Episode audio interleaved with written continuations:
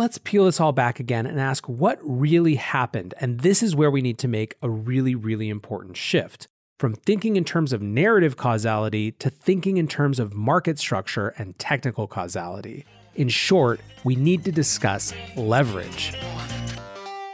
Welcome back to The Breakdown with me, NLW. It's a daily podcast on macro, Bitcoin, and the big picture power shifts remaking our world. The Breakdown is sponsored by Nexo.io and produced and distributed by Coindesk. What's going on, guys? It is Monday, April 19th, and today we are talking about this weekend's flash crash and why it wasn't caused by a Turkish ban on Bitcoin or the Treasury Department going after money launderers or Chinese hash rate crashing or any other FUD. And I want to start with a caveat that comes from a tweet from I Am Nomad. He wrote this weekend Be careful of searching for narratives around price. They are just people trying to stitch together a story that makes sense in their head. Much like the people creating them, they are usually wrong. So, unless you were like camping in the Tetons with no cell phone access, you watched in horror or hilarity, depending on how much leverage you were using and how many market cycles you've lived through, as Bitcoin and literally everything else in the crypto market except Dogecoin absolutely hemorrhaged on Saturday night. In the 20 minutes or so from 11:15 East Coast time to 11:35, the price of Bitcoin fell 12.3% from roughly 58,500 to 51,300. The derivatives markets were even crazier, with perpetual futures on Binance hitting a low of 50,500 and June quarterly futures trading as low as 35,000. The Twitterati, especially those a few degrees outside the actual Bitcoin industry, were rapid to the scene with their explanations. It was the upcoming ban in Turkey. It was a report about the Treasury Department going after money laundering that had happened via crypto. It was China mining going offline and a crashing hash rate. The point of my show today is not to argue that, for some people, these factors didn't contribute to an overall sense of panic, but the directionality, I believe, was the opposite of what people argued it was. In other words, it wasn't that people heard about one of these pieces of FUD, sold their Bitcoin, and pushed the price down. The price of Bitcoin went down, people tried to explain it with these factors, and some number chose to sell. Instead, my argument, which is really just the argument of most of the smart market structure people and traders, is that one, there was a run up leading to Coinbase that we didn't really talk that much about, with some specific exceptions cough, Doge, cough.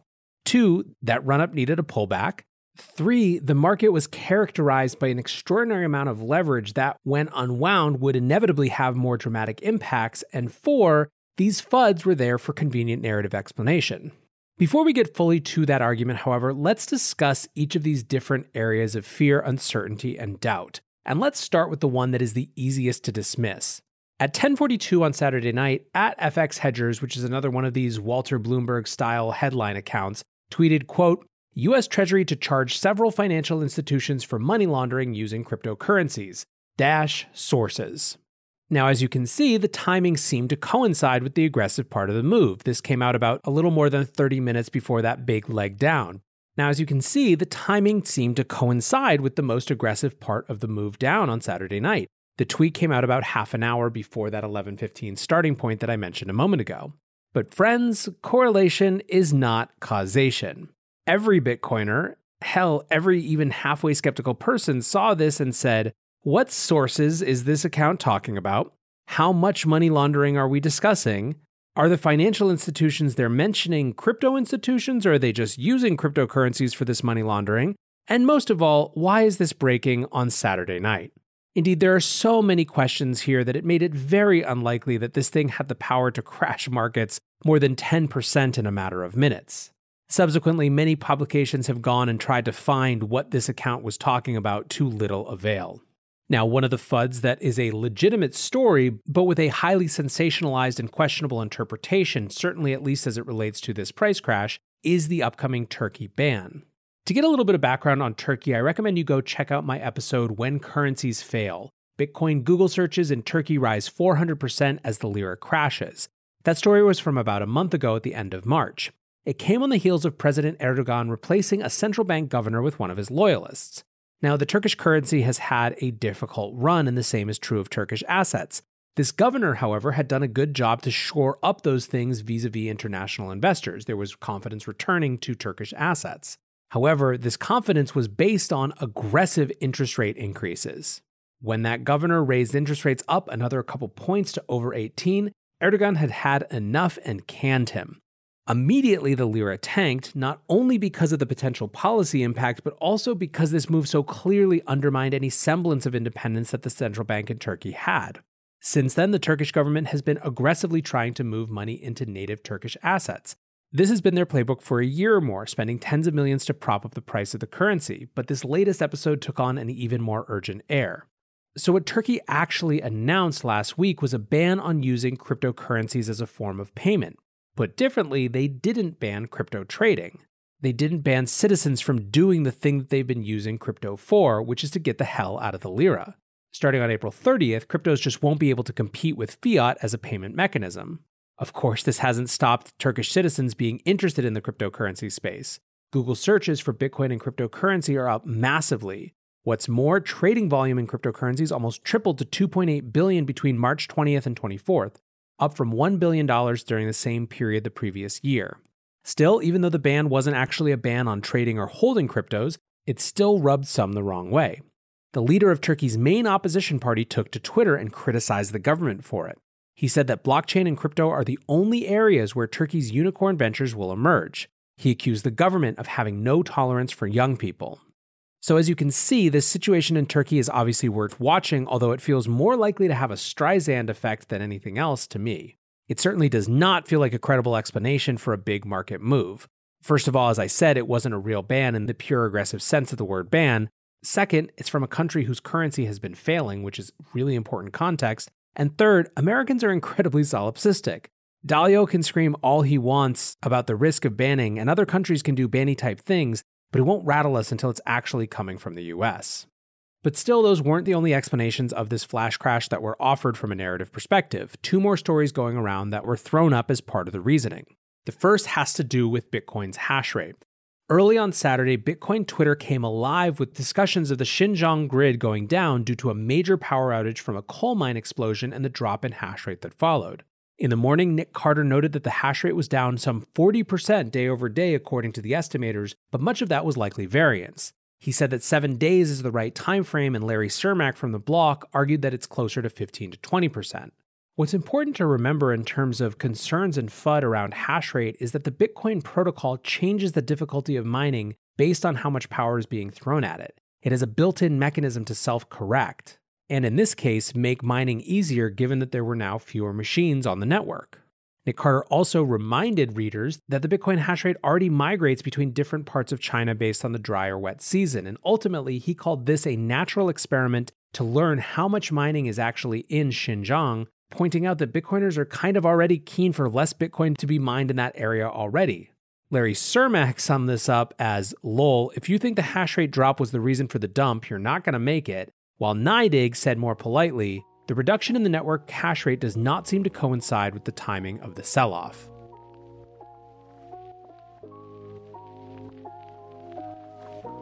Looking for the best way to unlock your crypto's liquidity? Nexo.io is exactly what you need. Borrow against your digital assets at just 5.9% APR. Earn passive income with yields of up to 12%.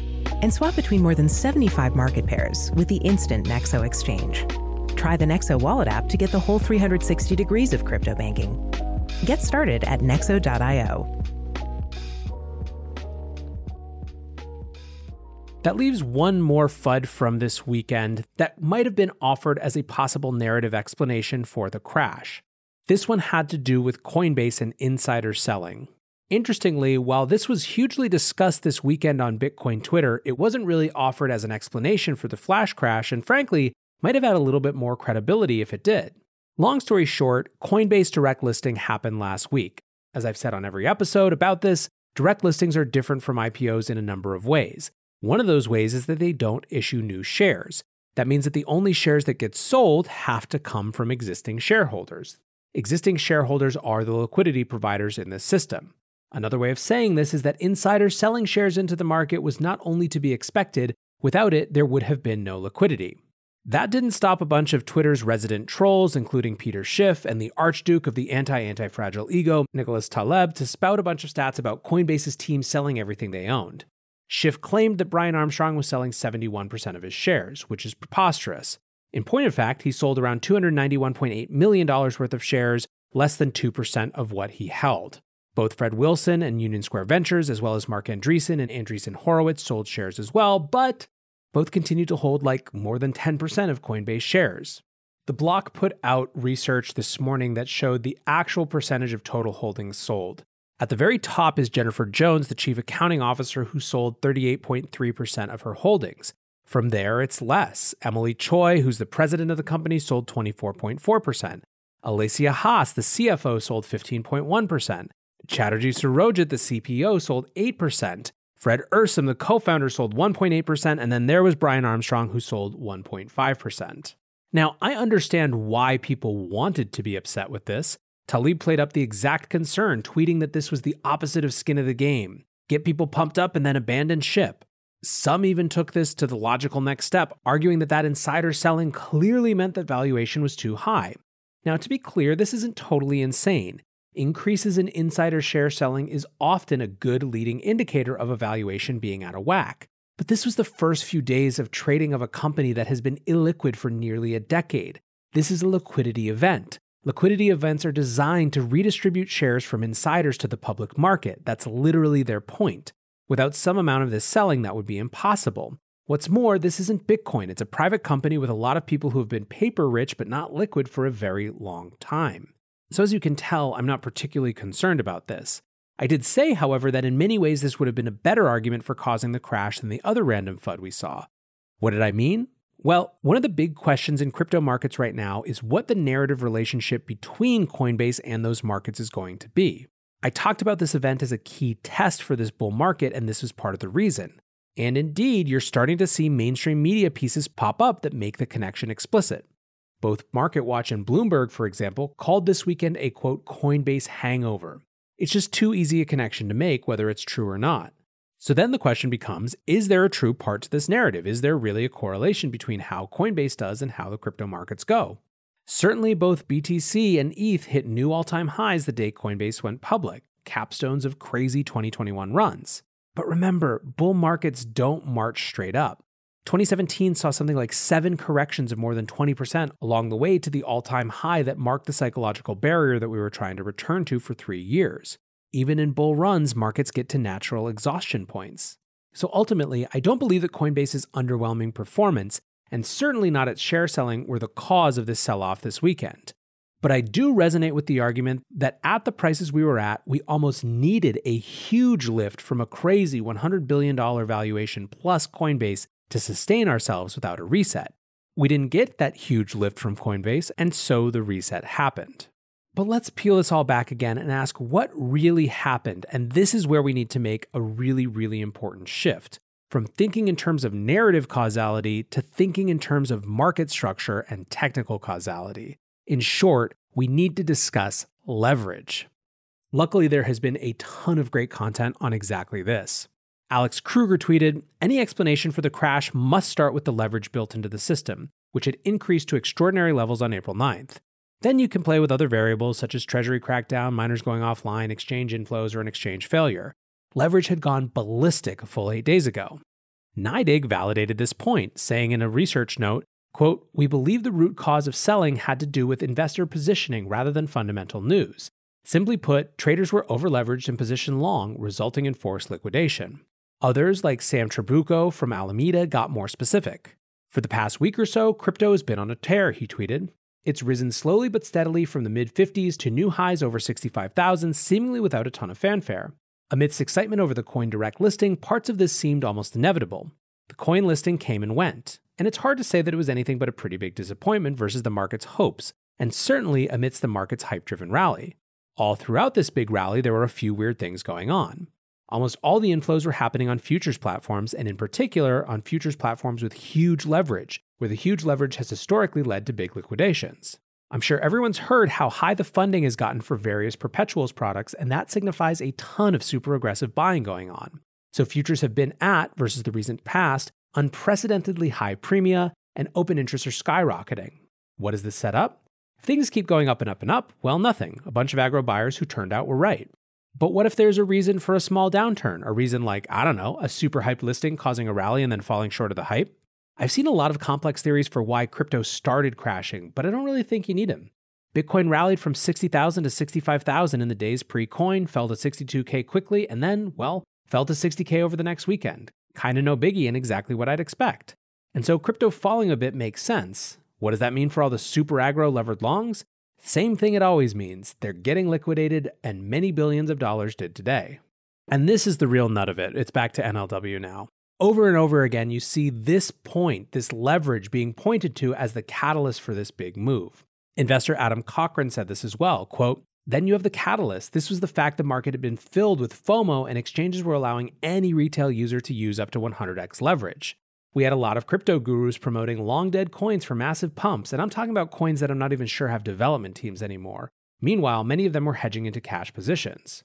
Here's how Cochran summed it up what you have here is typical weekend behavior magnified by overleveraged new retail and a technical stress test failing, leading to a perfect storm. No evil boogeyman banning or criminalizing crypto, etc. So, if you weren't paying close attention, you might be wondering how much. If we're talking about all these leverage liquidations and the cascading impact they had, what actually happened? Well, we set a new single day record. 864,000 crypto futures were liquidated, something between 8.5 and 10 billion in liquidations. I think to me, Joe Weisenthal nailed the significance of this, tweeting out, incredible sign of how big crypto and crypto trading have become over the last year. The dollar volume of leveraged long traders who got liquidated in last night's flash crash was more than twice as big as the crypto crash of March 2020. Now, a couple days later, this is coming around to be the narrative. It's something of a wildfire narrative where these sort of crashes that liquidate the overleveraged are an important part of the mini market cycle. Raoul Pal says, quote, I always feel relieved after these big liquidations of leveraged longs on crypto, cleans up the market. Mike Novogratz said, with hindsight, it was inevitable. Markets got too excited about coins direct listing, basis blowing out, coins like BSV XRP and Doge pumping, all were signs that the market got too one way. We will be fine in the medium term as institutions coming into the space. Qiao Wang interestingly added a supercycle dimension to this argument. Quote, a lot of people are going to get burned by the supercycle idea. Not that it's wrong, but they'll think the market will just go up forever in a straight line and take excessive risk. Just be careful. The point that he's making is that even in the context of a new supercycle, there are going to be big corrections and serious volatility that, when combined with really leveraged traders, could cause cascading liquidations and these sort of crazy price moves. Here's a bit of good news as well, however. The final words of NYDIG's research report about this were these quote, as final observation about the event, our desk has been a net purchaser over the past 24 to 48 hours. Institutional investors have had a buy the dip mentality during these risk off events, suggesting increasing ease with handling Bitcoin's volatility. And that's the point I'll validate too. All of the people calling tops are squawking outsiders who sit around waiting for anything that proves their permanently bearish positioning. Everyone else handled these massive moves with aplomb. We've now had numerous days of larger liquidations than we had on the then absolutely crazy crash of March 12th, Black Thursday. The simple reality is, is that the market is getting more able to handle that. In that context, however, there are going to be more of these types of days. And while I obviously believe it's important to understand how narratives play into price and especially long term trajectories of markets, I don't think it's necessarily the right idea to immediately grasp for some sort of macro narrative explanation for something which can be more easily explained by market structure and the behavior of traders. For now, guys, the party continues. Until tomorrow, be safe and take care of each other. Peace. We're witnessing the greatest paradigm shift in finance in modern history. Join thousands of newsmakers and influencers talking the future of money at Consensus by Coindesk a live virtual experience of leaders, changemakers, virtual reality meetups, keynotes from Ray Dalio, Gary Vaynerchuk, and much more. Get an up close look at the boom in crypto, the surge in institutional investment in Bitcoin, the NFT mania, the breakneck innovation in decentralized finance, and the coming disruption from central bank digital currencies. The Breakdown listeners can visit events.coindesk.com and use the promo code BREAKDOWN to save $25 today. Join us May 24th through May 27th for Consensus by Coindesk and register today at events.coindesk.com because ticket prices go up at the end of this month. Thanks for listening, and we'll see you there.